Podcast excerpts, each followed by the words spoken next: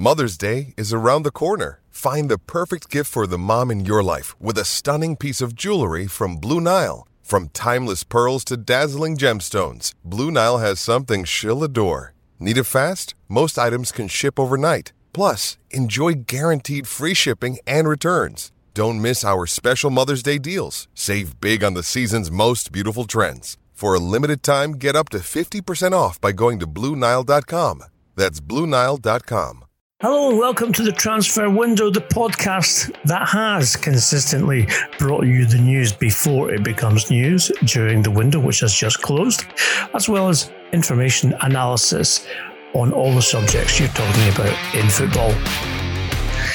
Abby McGarry, and with me, I'm glad to say, as always, is Duncan Castle, beware of cheap imitations, as we like to say uh, on the podcast. And it has been a very, very busy window, which has just, as the great Kaiser Duck would say, slammed shut uh, after a hectic three months of wheeling and dealing. While lots of money was spent, certainly in the English Premier League in bringing players in and also exporting players out, potentially the largest and most uh, high profile transfer of the window would have been Kylian Mbappe had his deal from Paris Saint Germain to Real Madrid gone through. However, PSG, as predicted by Duncan on the pod, uh, do not want to lose face by selling their best player. Uh, the Qatari state nation owners decided they, they would turn down a bid of almost 200 million euros for the France international uh, on the last day of the window.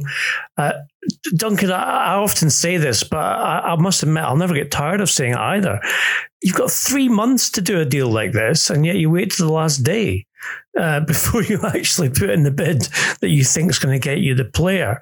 Um, you have the timeline of what happened with regards to Madrid's interest. Uh, why don't you um, explicate that for us? Um, because it's really very intriguing with regards to how things developed over the last four or five days. Well, to be fair to Real Madrid, they didn't leave it to the last day, and they didn't want it to go to the last day. As we, we explained on on uh, last week's podcast, they made their first offer with just over a week um, left in the window. Uh, they made it a very high offer. As we said, it was it was designed to be a mark of respect towards Paris Saint Germain, who they recognise as as one of the powers in European football at present, and I think who they recognise as important to their Super League project that Florentino Perez still wants to happen, and, and which PSG were very pivotal in blocking, basically creating an alliance with uh, UEFA President Alexander Ceferin, which has benefited them greatly subsequently. Um, one of the interesting parts in what happened between the two clubs is that Madrid ended up making three offers, formal offers to PSG for Kylian Mbappe. The last of those on deadline day for 200 million euros.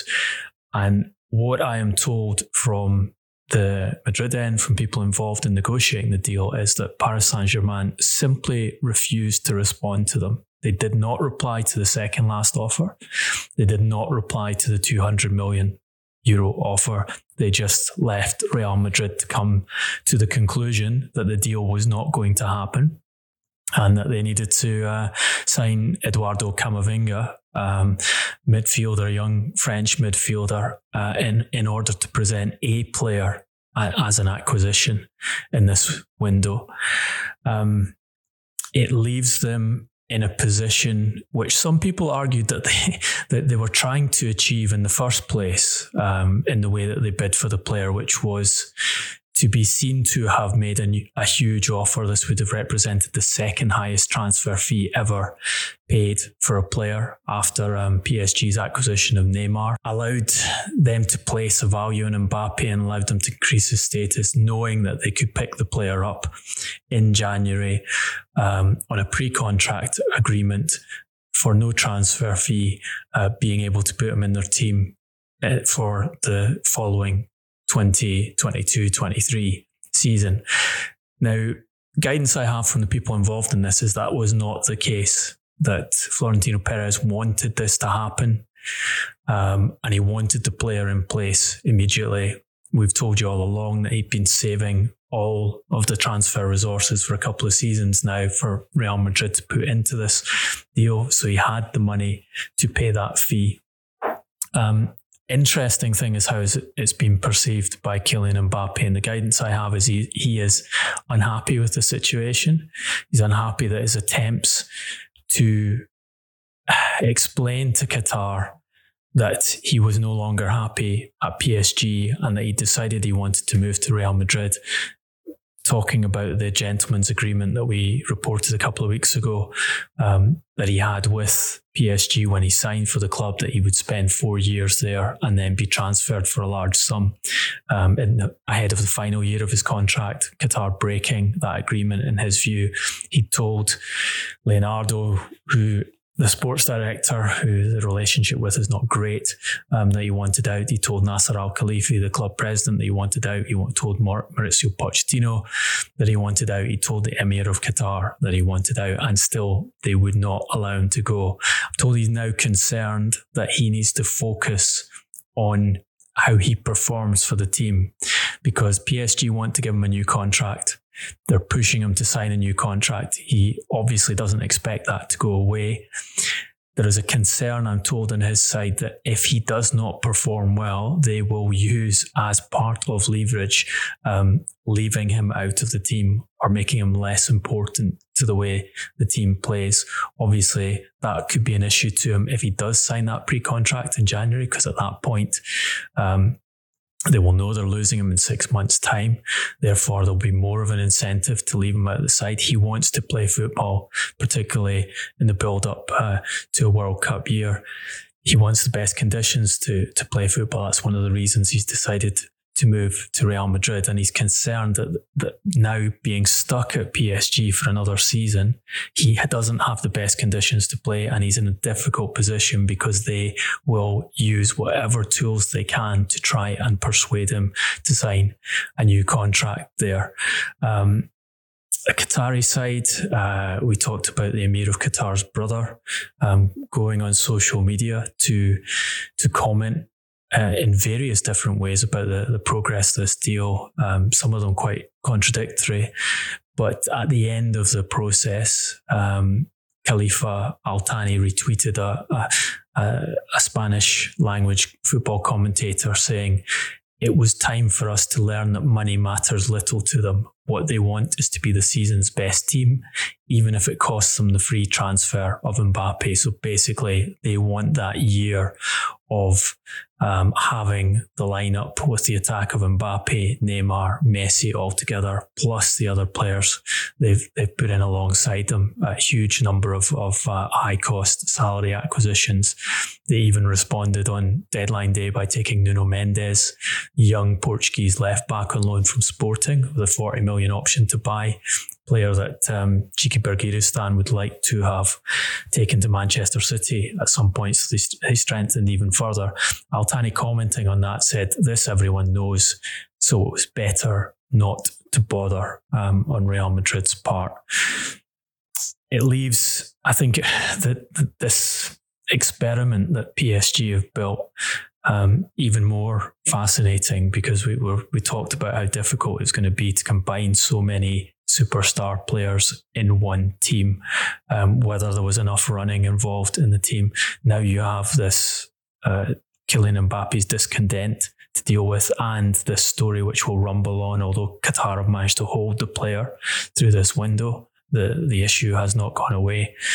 And I, th- I think the sort of general discussion of where football is when, when clubs like PSG can afford to turn down the second highest transfer fee offer of all time for a player who they have been told will leave for nothing in, in a year's time. Um, we saw Javier Tebas, the president of La Liga, commenting after it became clear the deal wasn't going to go through. And he said, again on social media, nation states clubs are as dangerous to the football ecosystem as the Super League.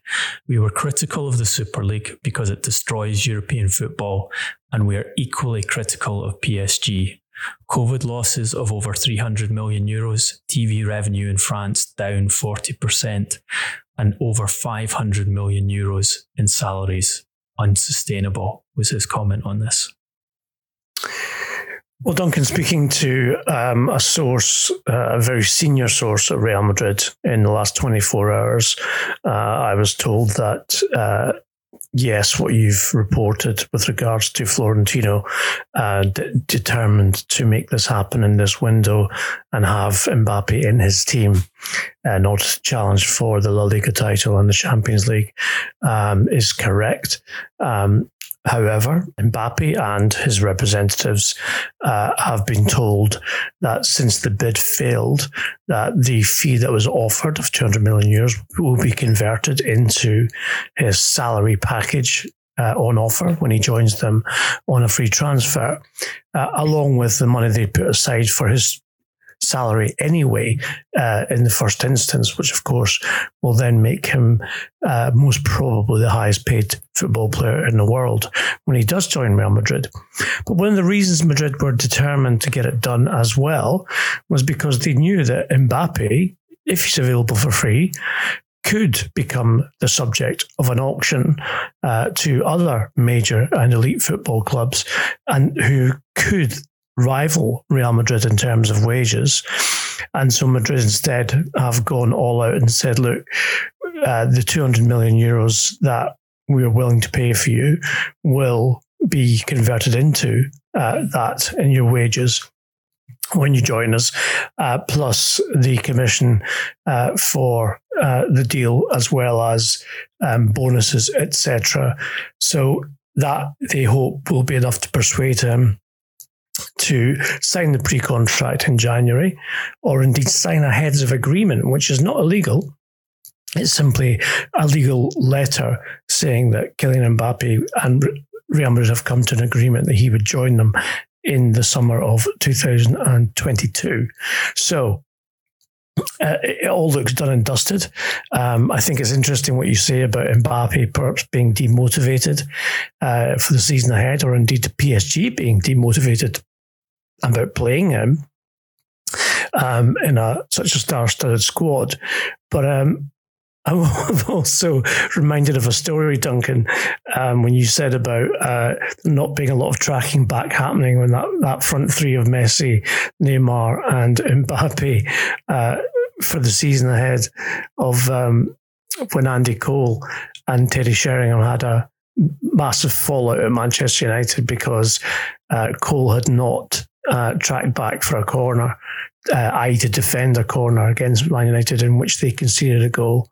And uh, when Sheringham confronted him, he said, Andy Cole, don't make tea. and the two the two never spoke a word to each other afterwards. Uh, I'm pretty sure Kylian and Mbappe don't make tea either. Um, so that will be a very interesting dynamic to watch uh, in Liga and the, of course the Champions League uh, this season.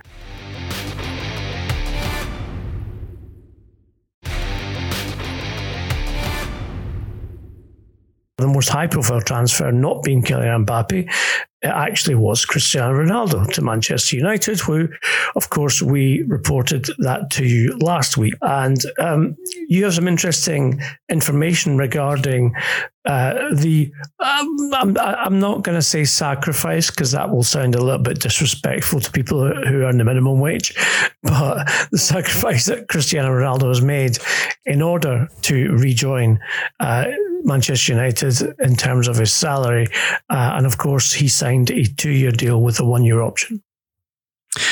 Yeah, look, he, he took a, a pay cut on his 31 million euro net salary at Juventus to come to Manchester United, um, which fits with, I think, how the how the deal came around. Um, this is something we've been reporting on um, for many months. I think back in March, we uh, we talked about how Cristiano Ronaldo's re- representative Jesse Foot had put an idea out to the Glazers, which was you have just won the Super Bowl, um, hiring uh, a veteran superstar quarterback, Tom Brady. Um, he's you know turned around years of disappointment for the Tampa Bay Buccaneers, um, and uh, and made the difference. You have the option this summer, if you want to do it, to hire the greatest sportsman of all time, as he considers himself, uh, Cristiano Ronaldo.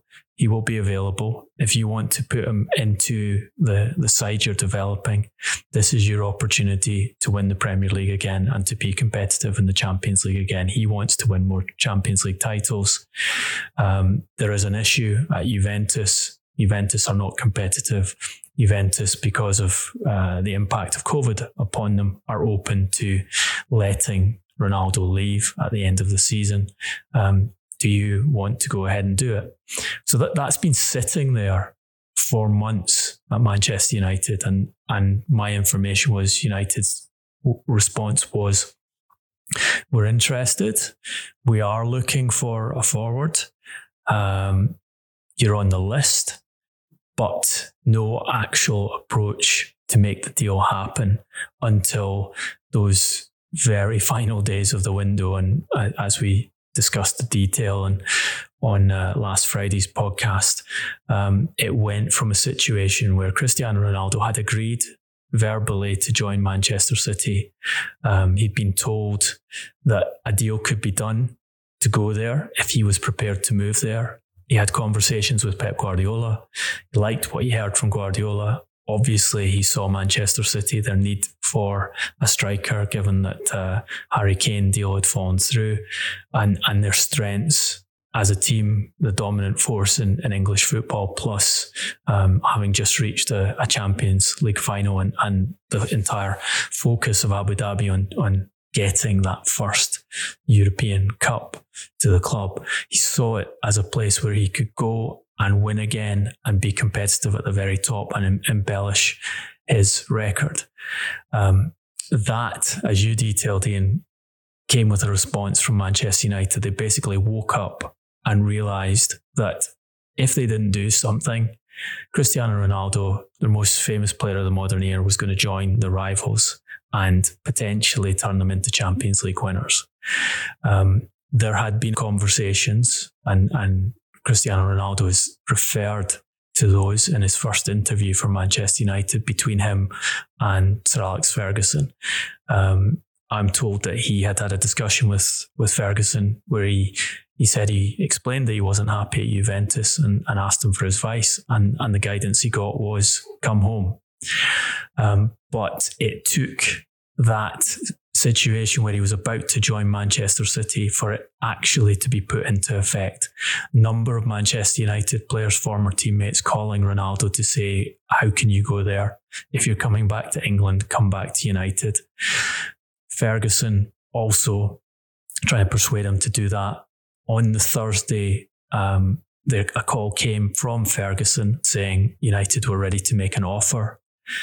And very rapidly, that deal was put in place. Um, uh, an interesting transfer fee of, of 15 million euros agreed with Juventus, but paid over five years on a contract that is two years plus an option of one, with a with a further eight million of uh, performance related variables. So done in a way that there's minimal immediate transfer fee cost to United, but obviously a, a huge addition to uh, their salary bill.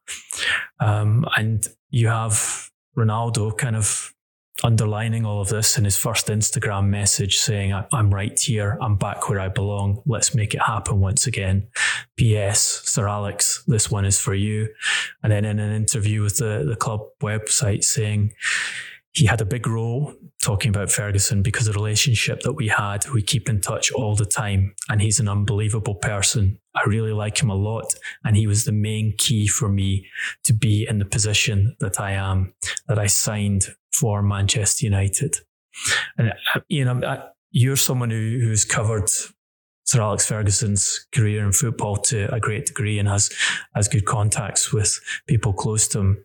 What do you think the importance of this return of his favourite player? I think it's fair to say that someone who describes Ferguson as his father in football um, means for the organisation of the club and, and Ferguson's role and, and influence at the club going forward. Frankly, he um, he will now have uh, one of the most important players um, who is as Cristiano says, his sporting father, in the dressing room, someone who he's in touch with uh, very frequently and who asks his advice, who acts on his advice, who will carry out uh, advice that he gives as well.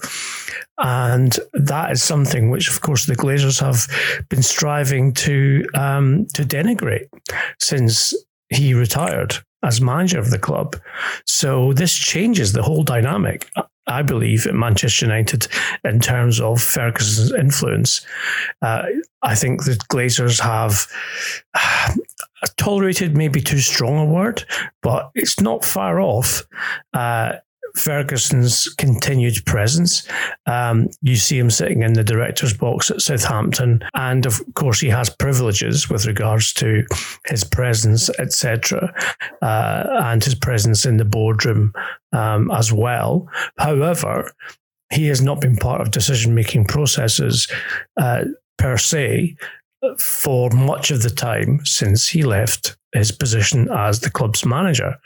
Yeah, and we should, we should emphasize here, although he's a director of a club, he is on the broader board that is the non-executive decision. Exactly. Board. Yes. Yeah, he is, and this will give him uh, direct access to what's going on in the dressing room because Ferguson, his players, if you like, don't exist anymore in the dressing room. So he can't rely on uh, information coming out of the dressing room uh, directly as being part of his information uh, hotline. Well, uh, he, he still needs... has Phil Jones there, so he must have good information on the, uh, on the medical department. yeah, so this is going to be very interesting, I think, because as I said, the Glazers basically uh, you know, the foundation of their decision to move Ferguson out was that they thought he had too much power, and therefore they wanted to increase their own influence with regards to the football department.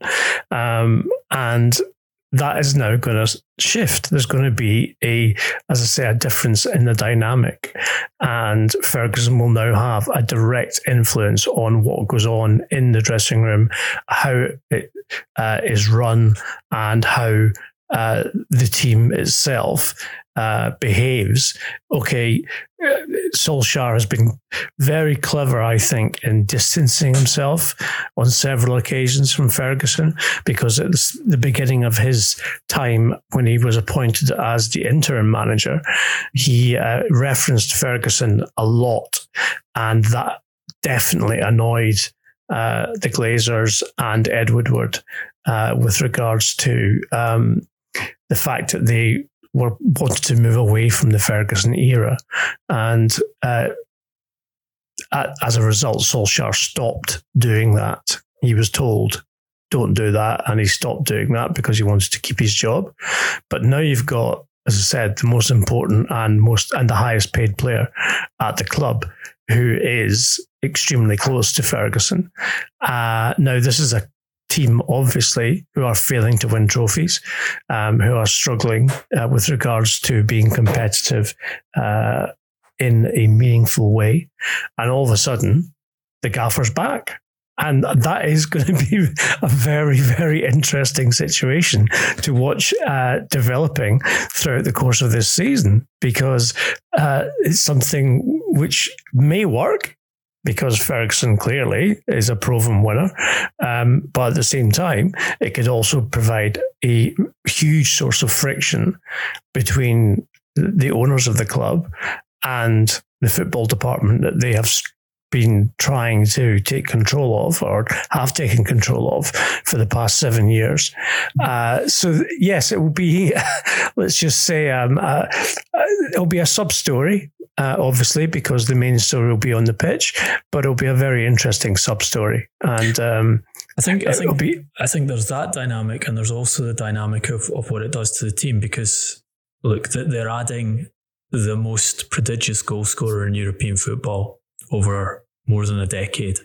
Um, I think there's a nice statistic comparing Cristiano Ronaldo's goal return since he left Manchester United to the goal return of Manchester United's leading scorer in all of the, the season since he left. And it is miles ahead of um, of the, the cumulative total and ahead uh, and I think every season but one. Uh, I think he equaled the leading scorer in his first first season away from the club. So he is the the reigning leading scorer in Italy. Um, during his time in La Liga, 311 La Liga goals in 292 games. There's no question that they have added one of the top finishers in football to to their attack, and also as as Solskjaer and many others have, have stated, an example and a leader in the dressing room who should have a a fund make a fundamental difference to the way their the, the players he plays alongside behave and think about the game. He is ult- ultimately and, and, and totally focused on winning. And I think that's something that, that's going to be very important to Manchester United. There have been periods over the last um, four or five seasons where you, you, you see players who seem to have lost the Manchester United attitude of nothing less than victory is acceptable. And, and it will not be acceptable to Cristiano Ronaldo, and he will push that team. But if you were going to do this deal, and as we've explained, the deal has been available to them for months. This could have been strategically done. It could have been set up in advance. He could have been in early, as they have very successfully done with Rafael Varane and Jadon Sancho, um, unusually for United doing those deals quickly and efficiently. If you were going to do it, you could have done it in a way where the dynamic of the squad and the structure of the squad was much better balanced. Um, you would not have had Anthony Martial remaining there or Edson Cavani remaining there. One or, or the other would have been allowed to leave. Cavani, you probably wouldn't have renewed his contract. They had put Martial on the market. He'd been offered around European football from the beginning of the window, and no one was prepared to take him because his salary is is one of the highest in the Premier League, and uh, and he hadn't had the greatest of uh, of seasons for United. Um, what they've created as a squad where they're really, although people are still trying to make excuses for Solskjaer and saying he, he should add a defensive midfielder that basically needs a, a perfect um, answer in every single position of the field. But the squad is now one where realistically you have to say, if this can't win silverware, then the problem is with the coach. Um, they have 27 full internationals in that, that first team squad um, registered at the club and at the club at present. They have in attack, they have seven full internationals plus Jesse Lingard, who they've hung on to despite other clubs wanting to sign him because they wanted a, a £25 million fee for him. The only player they've let go of is Daniel James. I think they did quite well to get £25 million from Leeds United for at the end of the window. But you have where does Ronaldo play? Does he play as number nine? Or does he play off the left wing, which is Marcus Rashford's preferred position? How much game time does Martial get? What does Mason Greenwood do if Jadon Sancho is going to be playing right wing?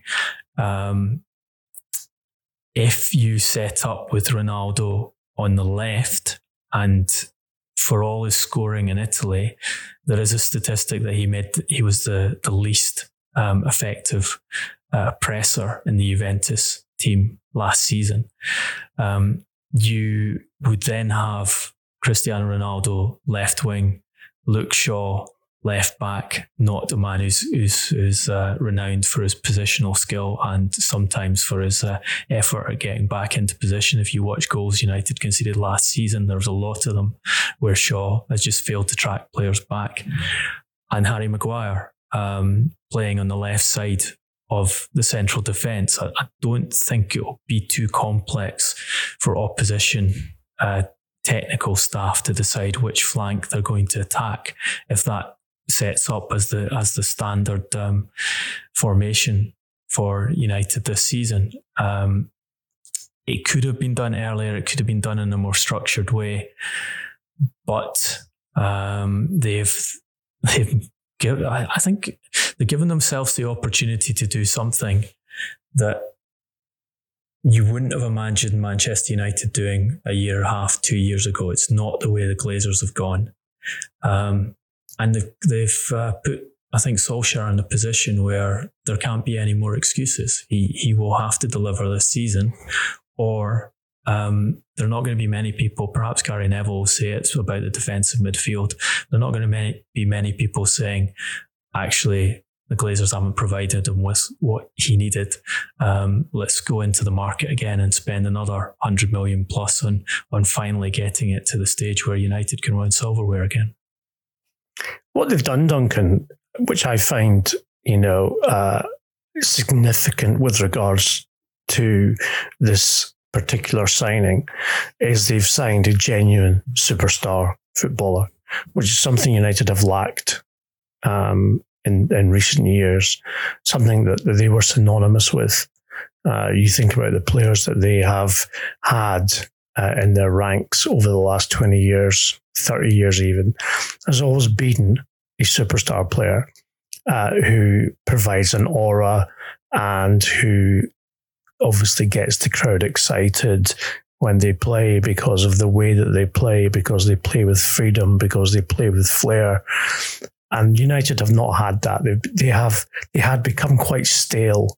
I think in terms of uh, the way in which uh, they conducted themselves, and even at 36, Cristiano Ronaldo is that kind of player who brings the, um, as I said, the aura to the dressing room. So when the younger players go into the dressing room and they see Ronaldo there, they'll think, oh my God, I'm getting to play alongside Cristiano Ronaldo. And that's not to be underestimated. And a club like Manchester United have, have required that for quite some time, but they haven't had it. And so I think that in itself is significant with regards to how they might perform this season. No one can predict, obviously, if they're going to start winning silverware uh, just because of Ronaldo's arrival. But the fact of the matter is, they've probably done the right thing in bringing him to the club or back to the club, even at his age, because as we know, um, he may be 36, but he plays like someone who's 27, 28 because of his fitness levels and his attitude to, towards his physicality and his mentality as well. So that will be, I, I believe, something which will benefit Manchester United and I agree with you with regards to Solskjaer. Um, we laugh uh, as journalists because you know time to deliver is a kind of stock phrase for us uh, when it comes to um, signings and also uh, tournaments. Um, but in this case, the depth of the squad at Manchester United is such now that there are no excuses uh, for Solskjaer or indeed for the club with regards to converting performances into tangible winning situations where they are competing for the Premier League title, for the Champions League, for the FA Cup, etc., etc. Um, and questions will rightfully be asked if that's not the case. So um, it's it's uh, it's an upgrade, that's for sure as I said, even at 36, it's an upgrade. Look, Solskjaer, you could say he's been handed a problem that, that needs quite careful management, um, given the number of players he has in, in the squad. And and there are coaches who would say, I, I don't want 27 full internationals because it's too difficult to handle that approach. His own words have been throughout this transfer window that he wanted as much depth as possible. So uh, they avoided fitness issues and shortage of players later in the season. So it's his own stated position that he wanted this type of squad where he's he's got a luxury of options in, in almost every position. And you know, you can talk about the midfield and and and needing an upgrade at defensive midfield, they've got a huge number of options and high quality international players in that midfield as well. Um, Donny van de Beek being one of the options that he seems to refuse to use at the defensive midfield. Now we'll see. I can stick Phil Jones in there, Duncan. And now we'll see if he, he, could use Victor Lindelof there, who has played in as a defensive midfielder at Benfica in the past. So that, that's one thing that that could be a, an experiment, given that Varane is going to play alongside Maguire as a, as a first choice throughout the season. But now we'll see if that man management that he which is considered to be one of his strongest traits. I mean, he himself talks about him not being a great coach and he prefers to delegate that side of duties to other people and, and his job is a is a manager of individuals and a manager of the team. We'll see how good his man management is if he can solve that problem of the of the bigger squad that he asked his employers to provide him with and which they've provided him with a very substantial expense in a window where most clubs, there are a few exceptions and, and quite a few of them are in the Premier League, but where most clubs have had to cut their budgets and, and be careful in their expenditure. He, he's been handed a, a great advantage in terms of the amount of money that's been invested in that team relative to the opposition. Um, and as you say, it's time to see if he can deliver a return on it.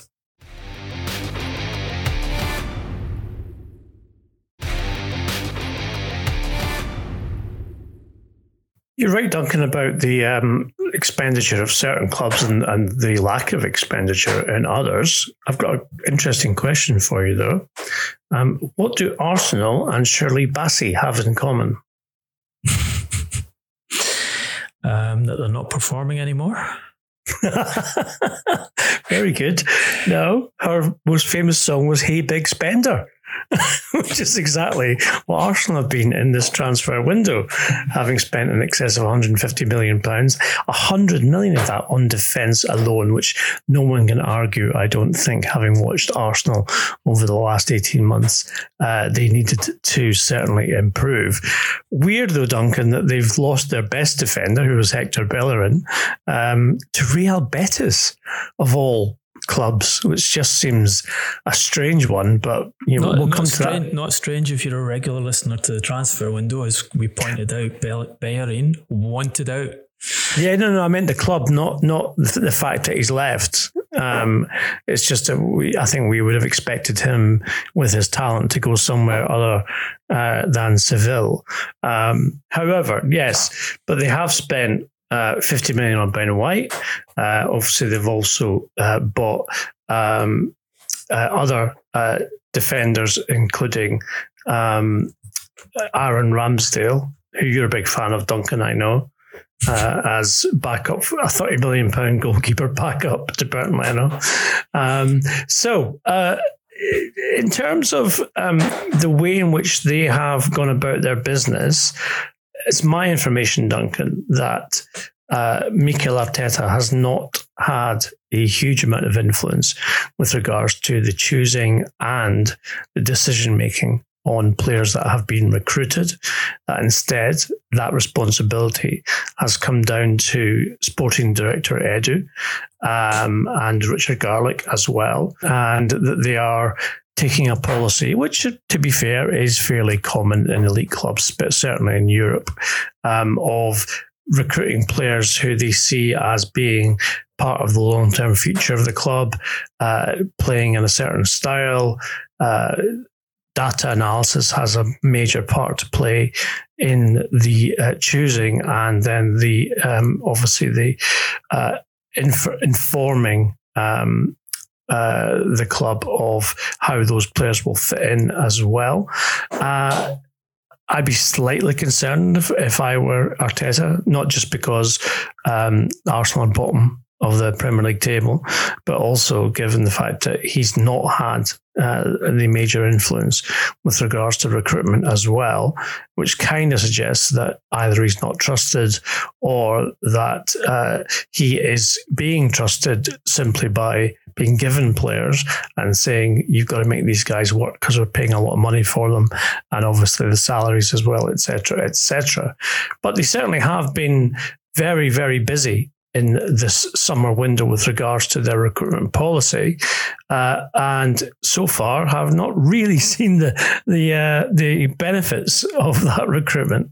No, look, I'd be more than concerned about the recruitment. I'd be concerned about the way the team is playing and his inability to influence it. They're, they they had the worst ever start to the Premier League after two games.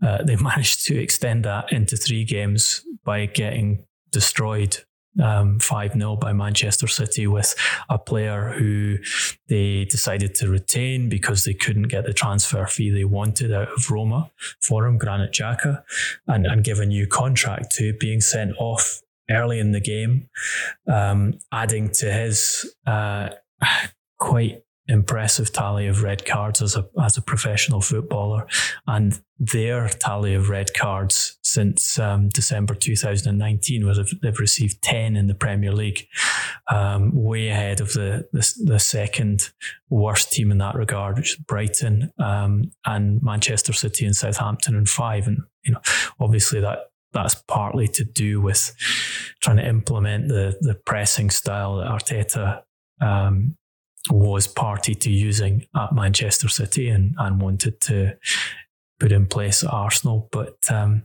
no goals in those three games, no points, nine goals conceded. Um, the game against Manchester City, just one shot at goal.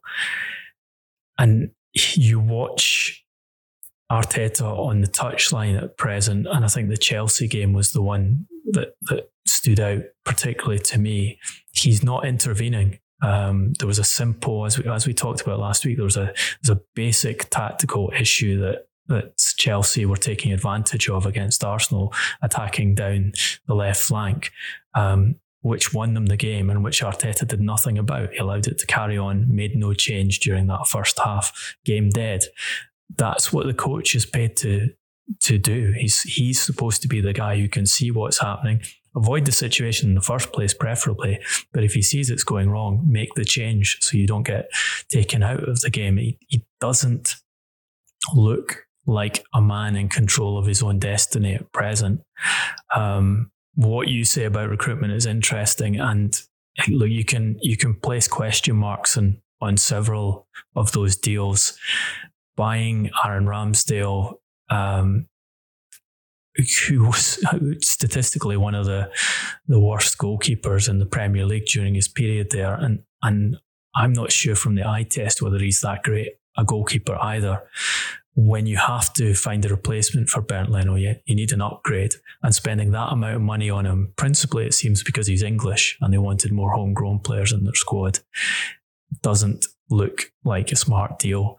Um, the Ben White one has a lot of pressure on it because he's the one of the most expensive English um, transfers within the Premier League of all time, and a player very talented, very comfortable on the ball. Um, all the resale value arguments are there, um, but if you're playing a back four, which Arteta's done most of the time, you're taking a player who who excelled in the Premier League in his first season, playing in a back five with two strong physical defenders doing the combative work, um, and him being the guy who's adding speed and uh, and playing the ball from the back once once the ball had been won into a situation where he's now expected to lead a defence that that um,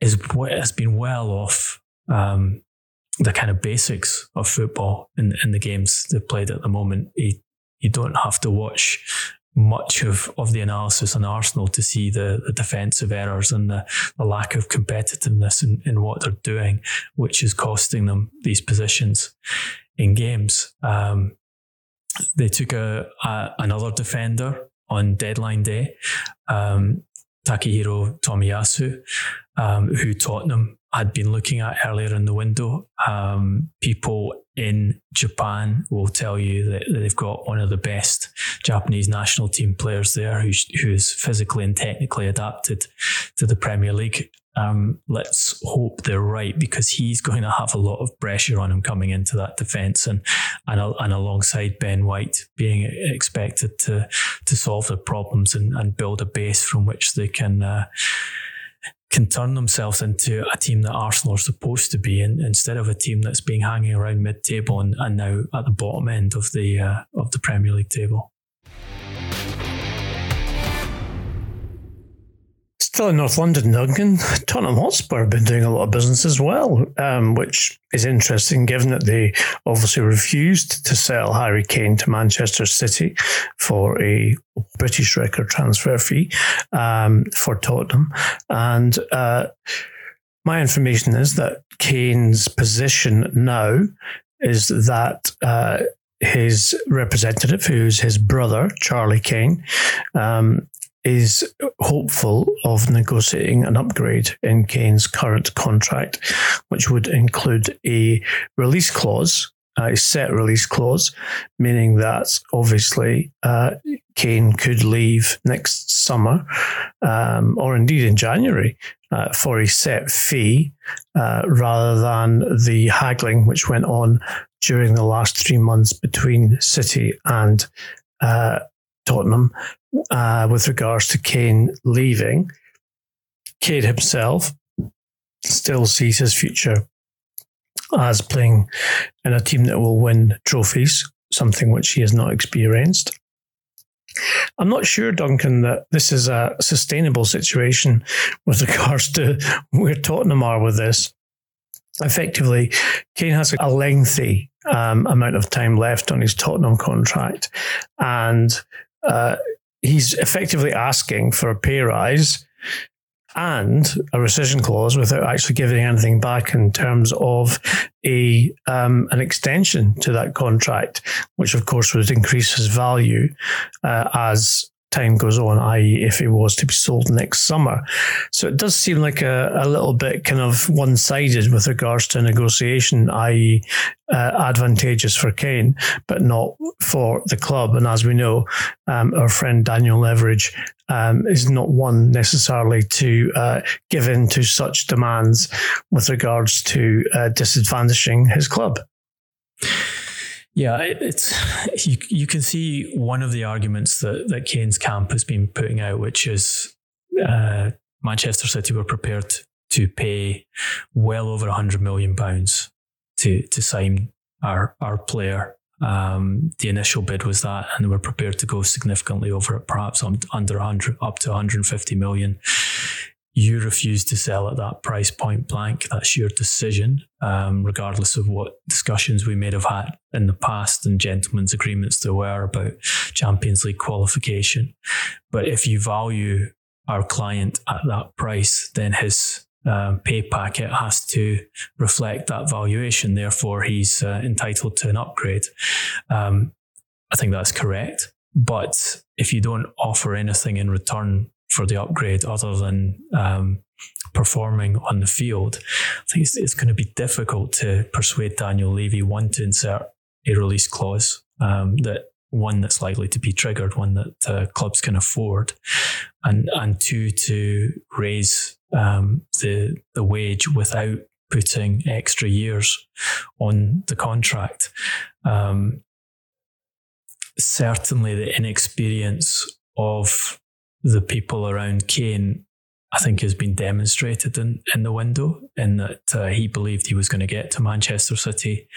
He believed that because City had agreed to sign him and made him first choice and were prepared to go to that transfer fee in the discussions they'd had previously with Levy, that it would be possible to extract himself from the club and, and talking publicly about it at a very early stage um, was done in an unusual fashion um, where with no end result and uh, and a, and and the outcome where he had to back down and, and publicly state before the end of the window that he was happy to continue at Tottenham and he would uh, give his best for the team.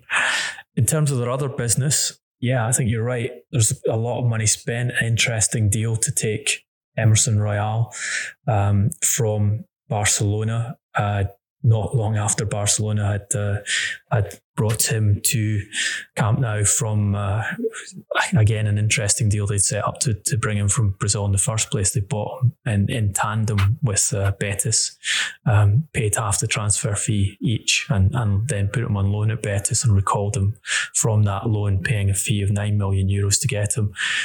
Tottenham have spent 25 million to sign Emerson as the right back. Um, I think a very good deal to take Pape Sarr from Metz. Um, player, as, as we said in earlier podcasts, that a lot of people in Europe think is going to be a, a, top midfielder. So they've secured that transfer.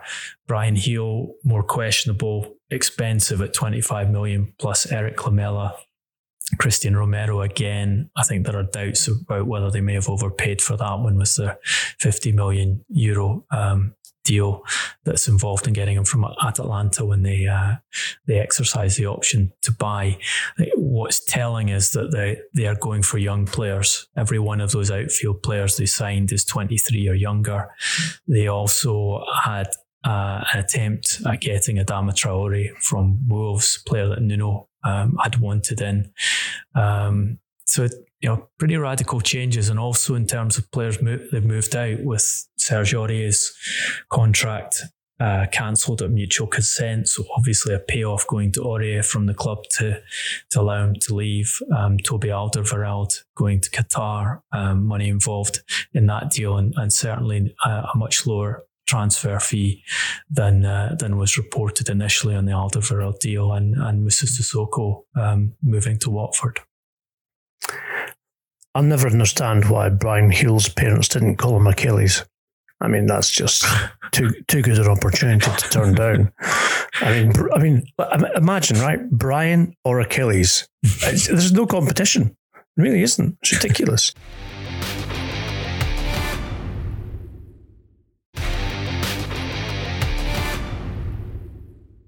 Before we finish with hero and villain, Duncan, a quick word on Liverpool, who's who amongst the uh, elite clubs in the Premier League have been very quiet uh, in this window. Um, we know that their transfer policy is uh, usually um, very considered and looks very much ahead, uh, and they are quite circumspect with regards to who they recruit. Um, They've gone for extensions to contracts for senior players and spent the money there rather than bringing in uh, talent uh, and players who might improve their squad. Well, they made one very significant signing in Ibrahima Konate um, from Leipzig. Uh, at a substantial transfer fee and a, and a defender who had a lot of admirers across Europe. So that is an important upgrade. And as you often see with Jurgen Klopp when he brings new players in, taking his time to introduce them to the, the training methods and the tactical methods and the, and the style of play before actually putting them in, in the side. I think Virgil van Dijk's probably about the only one of the major signings. Obviously, Alisson Becker, goalkeeper, so it's a different story. But of the outfield players, Van Dijk was the one who went straight into the team um, and performed. But Konate is being held back. But you're right. Um, the money has been spent on contract upgrades uh, for Alisson, for Van Dijk, um, for Andy Robertson, Trent Alexander Arnold, Fabinho. Um, don't think you can argue with any of those, uh, particularly the younger fullbacks and, and Fabinho.